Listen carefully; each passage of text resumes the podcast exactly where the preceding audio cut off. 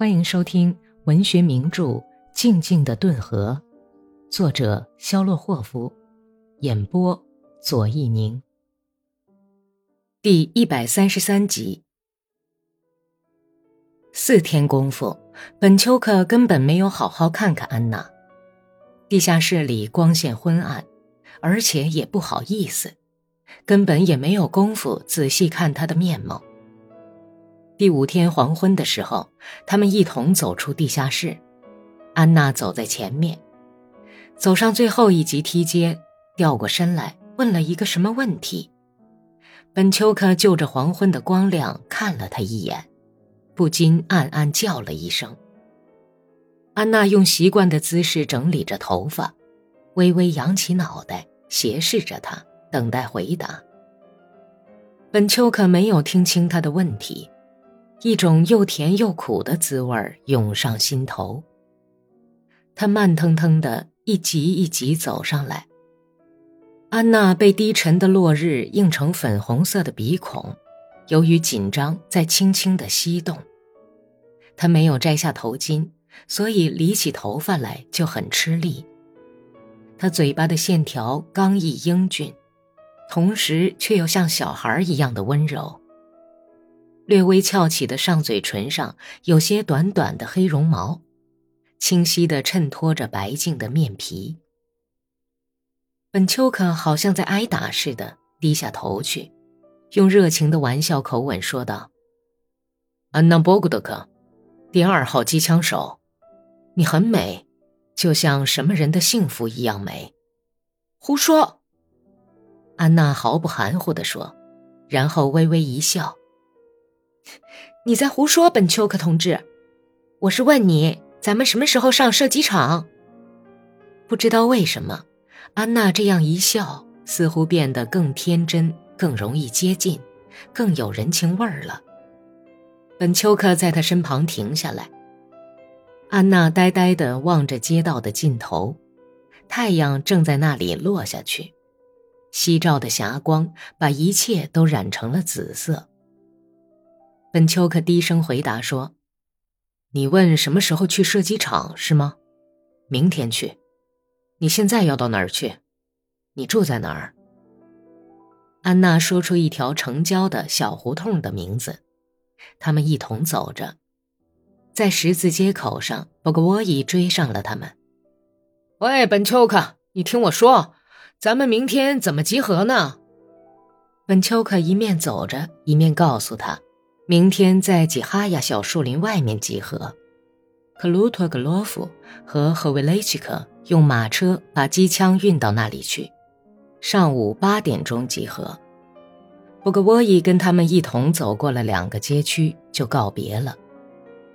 本丘克和安娜默默无语地走了几分钟，安娜斜着眼睛瞟了他一眼，问道：“您是哥萨克吗？”“是的。”“从前当过军官吗？”“我算什么军官呢？”“您是什么地方的人？”“新切尔卡斯克。”“那您在罗斯托夫很久了吗？”“才几天。”“在这以前呢？”“到过彼得格勒。”“您是哪一年入党的？”1913年。”“那您的家在哪儿啊？”“在新切尔卡斯克。”本丘克快口说完，然后央告似的伸出一只手说道：“等等，该我来问你了，你是罗斯托夫人吗？”“不是，我生在叶克杰林诺斯拉夫地方，但是最近这些年住在这儿。”“现在我要问问，你是乌克兰人吗？”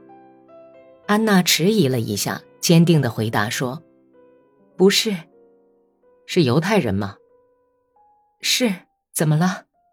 难道从我的口音里可以听出来？”“不是。”“那您怎么看出我是犹太人的？”本丘克竭力缩小步子，和安娜齐步走，回答说：“耳朵，从耳朵的样子和眼睛可以看出来。不过你身上的民族特征是很少的。”他想了想，又补充说：“你能到我们这儿来，这太好了。”“为什么？”安娜很有兴趣地问道。你知道吗？犹太人有这样的名声。我知道许多工人都这样想，要知道我也是工人呐。犹太人只指使别人去打仗，自己却不肯上火线，这是错误的。现在你以自己的光荣榜样驳斥了这种错误的看法。你上过学吗？上过，我是去年中学毕业的。您呢？您受过什么教育？因为从您的谈吐可以看出，您不是工人出身，所以我才这么问。我读过很多书。他们慢慢地走着，安娜故意领着他在小胡同里转来转去，简单地讲完了自己的身世，又继续向他探寻有关科尔尼洛夫的进攻、彼得格勒工人的情绪和十月革命等问题。河边的什么地方响起了几声失重的步枪射击声，机枪的哒哒声断断续续地划破了黄昏的寂静。安娜不肯放过机会，问道：“这是什么牌的机枪？”“路易斯。”“机枪的弹带已经用了多长了？”本丘克正在欣赏橙黄色的、撒了一层绿宝石似的晶莹寒霜的探照灯光，这是从一艘停泊在河岸边的扫雷艇上射出来的。它像一只手伸向夕阳映照的黄昏的天空。他们在空无人影的城市里走了3个钟头，然后在安娜住的房子的大门口分手了。本丘克怀着一种还很模糊的快活心情回到了住处。是一个好同志，一个聪明的姑娘，这样和她谈谈很好，心里暖烘烘的。近来我变得很粗野，跟人们交往是必要的，不然你的心肠就会变硬，变得像大兵吃的干面包一样硬。他这样想着，欺骗着自己，而且意识到是在欺骗自己。刚刚开完革命军事委员会会议回来的阿布拉姆松问起他机枪手的训练情况，也顺便提到安娜。他怎么样啊？如果他不合适的话，我们可以派他去做别的工作，另换一个人来。不需要，你说到哪儿去了？本丘克吓了一跳。她是一个非常能干的姑娘。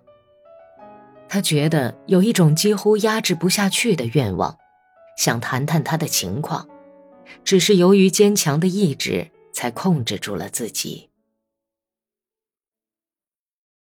本集播讲完毕，感谢收听。